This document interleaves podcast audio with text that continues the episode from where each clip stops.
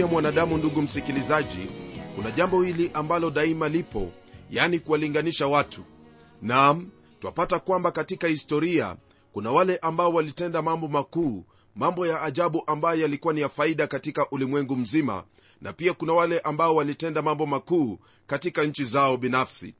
Haya yote ni mambo ambayo twayaona siku baada ya nyingine jambo ambalo latufahamisha kwamba katika maisha yake mwanadamu daima yeye hutaka kuangalia ni nani aliye mkuu iwe ni katika mawazo au katika utendaji wa jambo fulani kusudi aweze kumfuata huyo. Hili ndilo ambalo hasa tuendelea kuliona katika kitabu hiki cha webrania tunapomtazama huyu yesu kristo ambaye neno la mungu latuambia kwamba yeye ni bora kuliko malaika ni bora kuliko manabii na pamoja na hiyo ni bora kuliko musa. Kama vile unavyofahamu hakuna watu ambao wanamfahamu musa kuliko wayahudi wayahudi wanamfahamu musa na kumheshimu sana kwa kuwa yeye ndiye ambaye aliwatoa kule misri katika nchi hiyo ya utumwa. Rafiki msikilizaji somo letu la leo ambalo latoka kwenye sura hii ya tatu ya kitabu cha webrania twaendelea kuona jinsi ambavyo kristo alivyo bora kumliko musa. Somo letu laanzia aya ya sita hadi ile aya ya kumi. Ila nitaanzia aya hiyo ya tano kusudi tupate msingi wa jinsi ambavyo mambo yalivyo. Nalo neno lake bwana lasema hivi na musa kweli alikuwa mwaminifu katika nyumba yote ya mungu kama mtumishi awe ushuhuda wa mambo yatakayonenwa baadaye bali kristo kama mwana juu ya nyumba ya mungu ambaye nyumba yake ni sisi kama tukishikamana sana na ujasiri wetu na fahari ya taraja letu mpaka mwisho. Kama vile tumesoma maandiko haya ndugu msikilizaji jambo ambalo ningependa ufahamu ni kwamba kristo si bora kumliko musa kwa sababu tu yeye ndiye muumba naye musa ni kiumbe lakini jambo ambalo ni bora linalonenwa hapa kumuhusu musa ni kwamba yeye alikuwa ni mtumishi wake mungu. Na hakuna siku yoyote ile ambayo aliitwa kuwa ni mwana wa mungu. Rafiki msikilizaji kama vile unavyofahamu kuna utofauti mkuu sana kati ya mwana katika nyumba na yule mtumishi katika nyumba. Neno hili la mungu liendelea kwa kutwambia kwamba sisi ni nyumba yake iwapo tutashikamana sana na ujasiri wetu na fahari ya taraja letu mpaka mwisho. Nam jambo hili ambalo neno la mungu lanena hasa ni jambo ambalo latumakinisha kwamba iwapo sisi ni wana wa mungu wenye kuushiriki mwito wa mbinguni basi jambo ambalo lahitajika ni kwamba tuweze kushikamana sana na ujasiri wetu na fahari ya taraja letu mpaka mwisho. Ndugu msikilizaji jambo hili linapofanyika katika maisha yetu basi kile ambacho kipo ni kwamba hilo litakuwa thibitisho la waziwazi kuwa sisi ni nyumba yake mungu jambo hili ni jambo ambalo pia twalipata kwenye kile kitabu cha tito sura ile ya pili aya ile ya 11 hadi 14 ambayo hasa yanena kuhusu habari hizo za taraja letu. Nalo neno lake bwana latuambia afuatayo kwenye kitabu hiki cha tito. Maana neema ya mungu iwaokoayo wanadamu wote imefunuliwa nayo yatufundisha kukataa ubaya na tamaa za kidunia tupate kuishi kwa kiasi na haki na utaua katika ulimwengu huu wa sasa tukilitazamia tumaini lenye baraka na mafunuo ya utukufu wa kristo yesu mungu mkuu na mwokozi wetu ambaye alijitoa nafsi yake kwa ajili yetu ili atukomboe na maasi yote na kujisafishia watu wawe milki yake mwenyewe wale walio na juhudi katika matendo mema. Rafiki msikilizaji kwa hakika jambo hili ambalo twalisoma kwenye hiki kitabu cha tito ni jambo ambalo twafaa kuzingatia katika maisha yetu maana laandamana na aya hii ya sita ambaye yatuambia kwamba iwapo sisi ni nyumba yake mungu na kazi ya mikono yake basi ni vyema kushikamana sana na ujasiri wetu na fahari ya taraja letu mpaka mwisho. Kwa mujibu wa mambo haya ni wazi kwamba kile ambacho twahitajika kufanya ni kuendelea mbele kumwangalia bwana wetu yesu kristo na kumtumaini katika kila jambo hasa kuhusiana na imani yetu. Ndugu msikilizaji kuna mambo mengi sana ambayo yaweza kutupata mambo ambayo ni ya kutatanisha lakini mambo hayo hayafai kutusogeza. Naam twahitaji kuwa na ujasiri katika mioyo yetu wahitaji kuwa na ujasiri katika moyo wako kwa sababu yule ambaye amekuita huyo ndiye aliyeanzisha kazi njema ndani yako naye ndiye atakayekamilisha kazi hiyo katika maisha yako.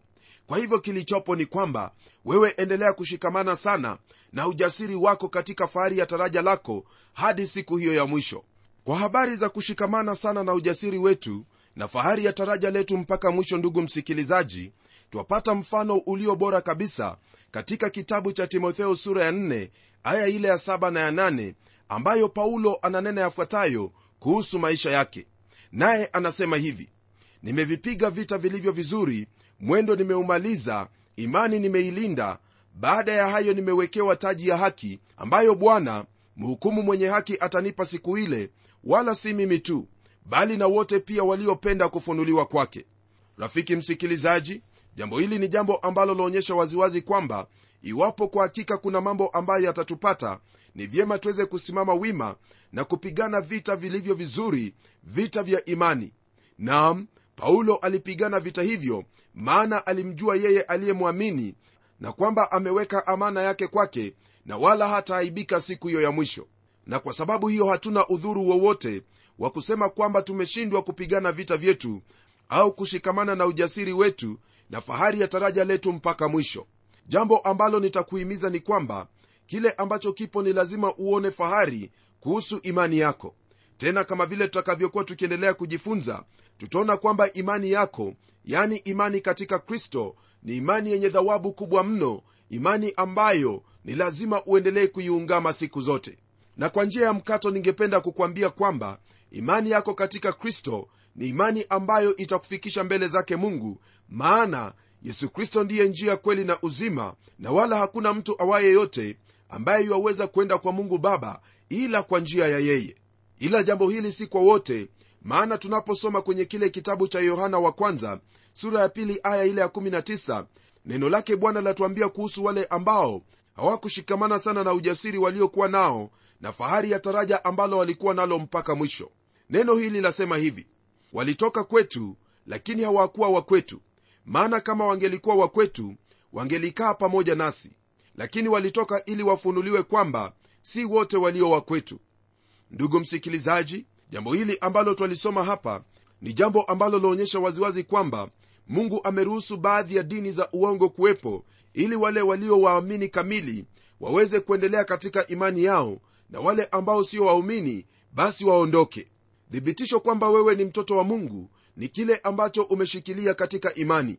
Na ninaposema imani nina maana ya imani katika yesu kristo na siyo katika jambo lingine lolote lile au katika yeyote mwingine yule. Jambo ambalo hasa la kufanya wewe kuwa muumini ni hali hiyo yako ya kuendelea kusimama wima katika ujasiri na kushikamana na ungamo hilo ambalo uliungama hapo awali kwa kuwa bwana ndiye ambaye atakufanya usimame wima maana hautegemei nguvu zako bali wategemea nguvu za roho mtakatifu. Kwa hivyo mwandishi huyu wa kitabu hiki cha waibrania ananena akisema kwamba sisi ni nyumba yake mungu kama tukishikamana sana na ujasiri wetu na fahari ya taraja letu mpaka mwisho. Jambo hili hasa lanena kwamba iwapo wewe ni mshirika katika mwito wa mbinguni basi wewe ni miongoni mwa ndugu na zaidi ya yote utaendelea kushikamana na hilo ambalo umeliamini ndugu msikilizaji hakuna jambo lingine lolote lile ambalo laweza kukufanya wewe kuwa muumini au kuwa mwana wa mungu na kuthibitisha kwamba hivyo ndivyo ilivyo maishani mwako ila kwa njia hiyo moja ya wewe kusikia neno lake bwana na kuendelea kulitia katika moyo wako na kulitenda maana daima mwana hupenda kusikia maonyo ya baba na pia mwongozo wa baba. Tukigeukia habari za musa na bwana wetu yesu kristo hebu tuendelee kuona utofauti uliopo kati ya hawa wawili utofauti ambao hasa waonyesha kwamba bwana wetu yesu kristo ni bora kumliko musa. Bwana wetu yesu kristo pamoja na musa wote ni waanzilishi wa jinsi ambavyo watu wanafaa kuishi.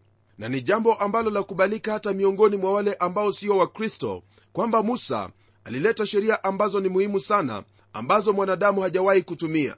Naye yesu kristo katika ule mlima wa mizeituni alihubiri na kuleta mtindo wa sheria ambao ulikuwa pia ni wa ajabu mno. Hata hivyo ningelipenda ufahamu kwamba kuna utofauti mkubwa sana kati ya wawili. Jambo la kwanza ni kwamba sheria ile ambayo musa aliipokea kutoka kwake mungu ilikuwa hasa yahusika na tabia.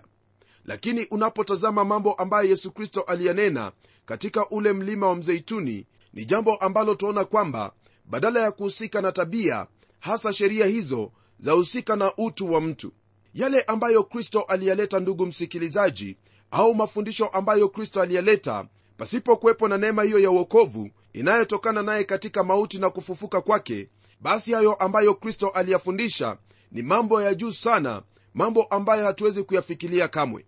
Yote yale ambayo kristo aliyanena pale kwenye ule mlima pasipo kuwepo na ule ukombozi ambao tunao katika kristo yesu mambo hayo basi au sheria zile zalifanya kanisa kuwa ni nafiki kuliko jambo lingine lolote katika ulimwengu. Rafiki msikilizaji iwapo kuna njia ambayo tuweza kufikilia hayo ambayo kristo aliyafundisha ni kwa njia moja tu ni kwa njia ya ukombozi huo ndipo twaweza kufikilia hicho kiwango au kimo ambacho kristo alinena kwenye ule mlima. Lakini unapoangalia wakati ambapo mungu alinena na musa katika ule mlima wa sinai kulikwepo na ngurumo za radi hofu pamoja na tetemeko la ardhi. Mungu aliwaonya watu wasimame mbali kabisa na hata mnyama yoyote hakuruhusiwa kugusa ule mlima. Lakini kwenye kipindi hiki cha neema yake mungu mungu hajanena nasi kwa njia hiyo bali amenena nasi toka juu ya ule mlima uitwao kalvari. Kwenye ule mlima kulikwepo na ule msalaba na katika huo msalaba kulikwepo na mtu aliyekuwa amevunjika mtu wa majonzi aliyekuwa anakufa mahali pale. Huyo alikuwa ni zaidi ya mwanadamu maana alikuwa ni mungu. Na kwa njia ya kifo chake kwenye ule msalaba hapo ndipo neema yake mungu ilitiririka juu ya ulimwengu huu.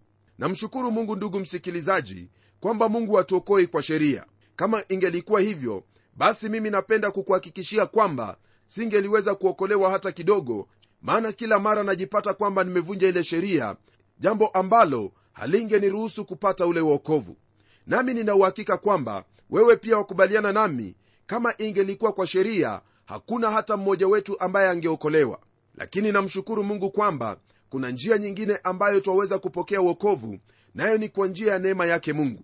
Na kwa ajili ya hiyo ndiposa neno hili la mungu latuhimiza kwamba tuweze kuendelea kushikamana sana na ujasiri wetu na fahari ya taraja letu mpaka mwisho.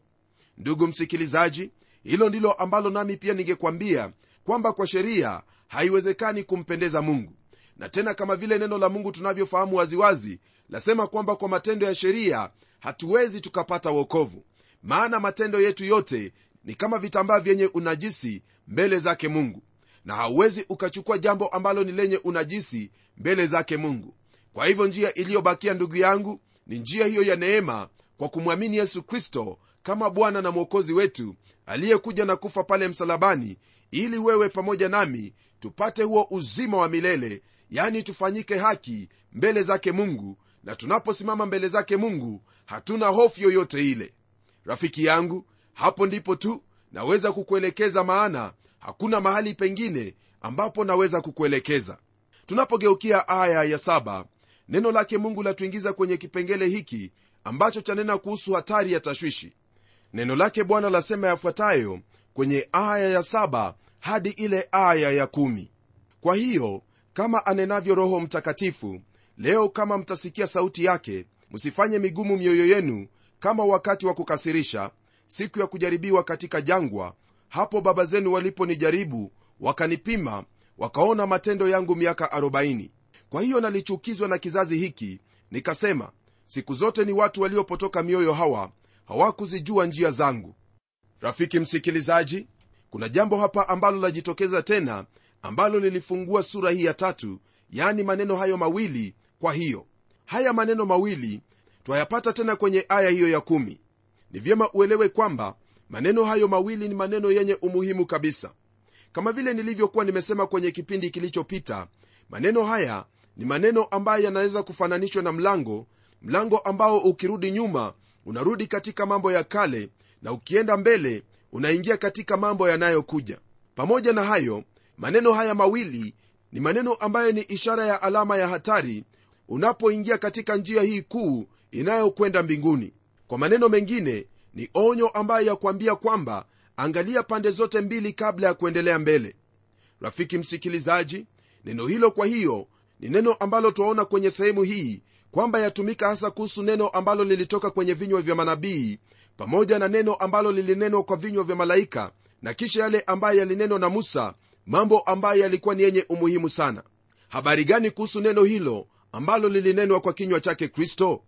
Twahitaji ndugu msikilizaji kuwa waangalifu sana kuhusu kuwepo na tashwishi yoyote kumuhusu yesu kristo. Ndiposa neno hilo laanza kwa maneno hayo kwa hiyo kama anenavyo roho mtakatifu. Na kwa ufahamu wako maandiko haya yani kutoka kwenye aya hii ya saba hadi ile aya ya 11 ni maandiko ambayo yametoka kwenye kile kitabu cha zaburi sura ya 95 aya ile ya 7 hadi 11 ningelipenda ufahamu kwamba katika zaburi nyingi twamwona kristo kama vile katika zaburi ile ya 95 twaona kwamba yeye ndiye mungu wetu na pia ni kondoo wake. Ndiposa neno hilo latuambia kwamba kwa hiyo kama anenavyo roho mtakatifu leo kama mtaisikia sauti yake msifanye migumu mioyo yenu kama wakati wa kukasirisha siku ya kujaribiwa katika jangwa.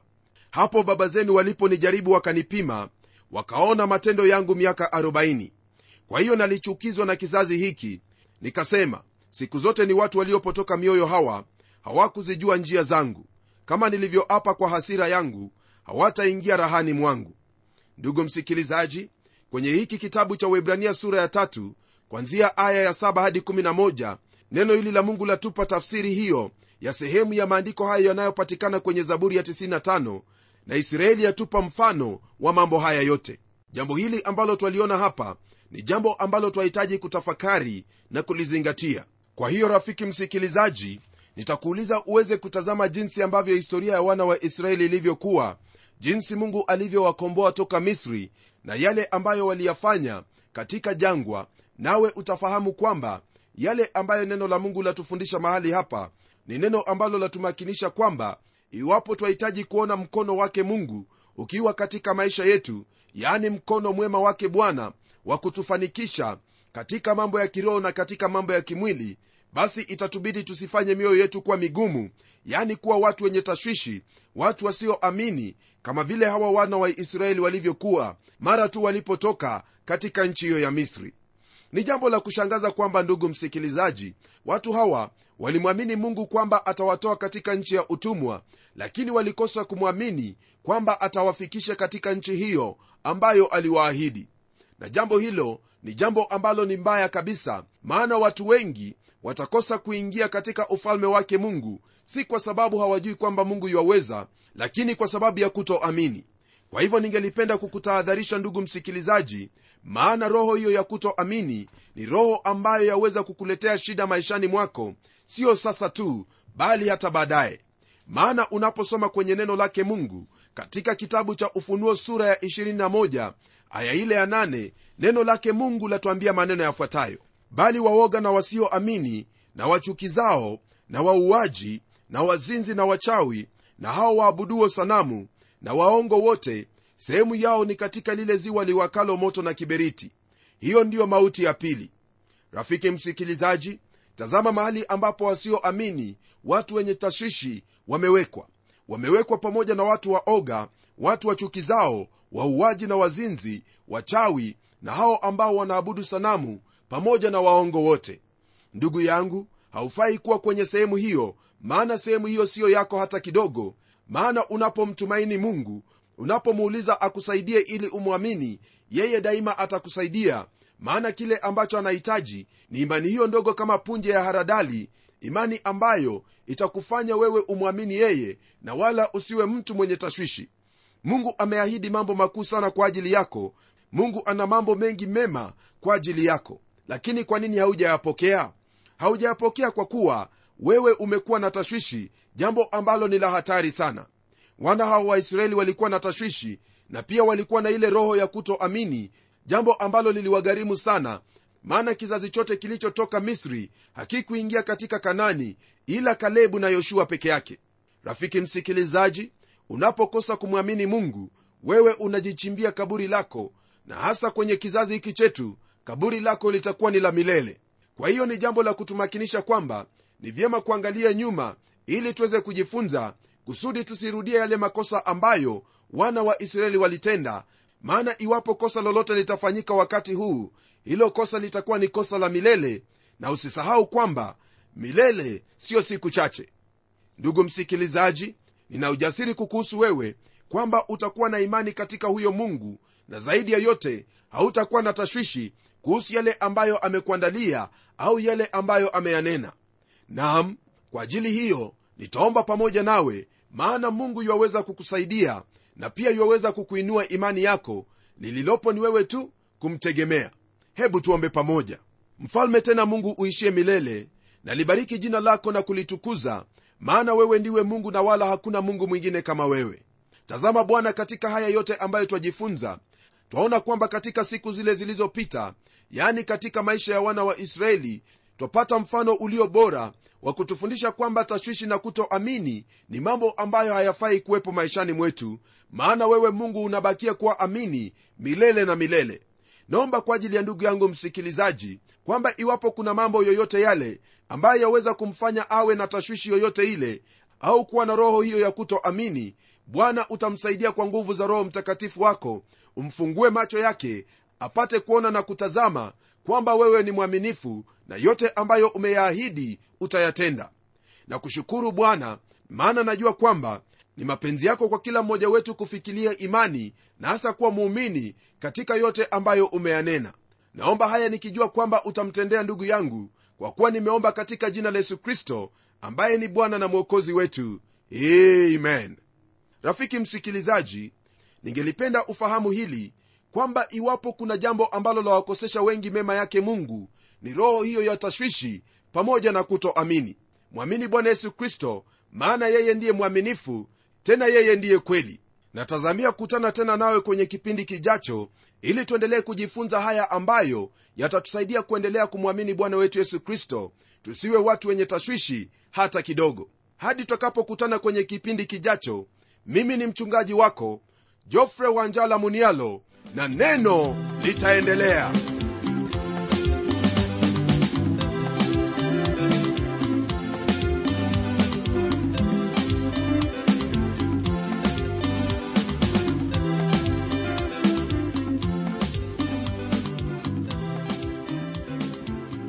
asante sana msikilizaji wangu kwa kuwa pamoja nasi na iwapo una jambo la kutuambia au una swali la kutuuliza tafadhali jisikie huru kabisa kutuandikia barua kwa mtayarishi kipindi cha neno transworld radio. Sanduku la posta ni 21514 nairobi kenya. Au pia waweza kuniandikia email ambayo anwani yangu ni pomodo at twr co ke na kama kawaida na kusihi tutembelee kwenye websaiti yetu ambapo utapata mengi kuhusu hiki kipindi cha neno. Anwani ya websaiti yetu ni www twr africa org na hadi wakati mwingine ndimi mtayarishi wa kipindi hiki pamela omodo nikikuaga nikikutakia amani ya mwenyezi mungu.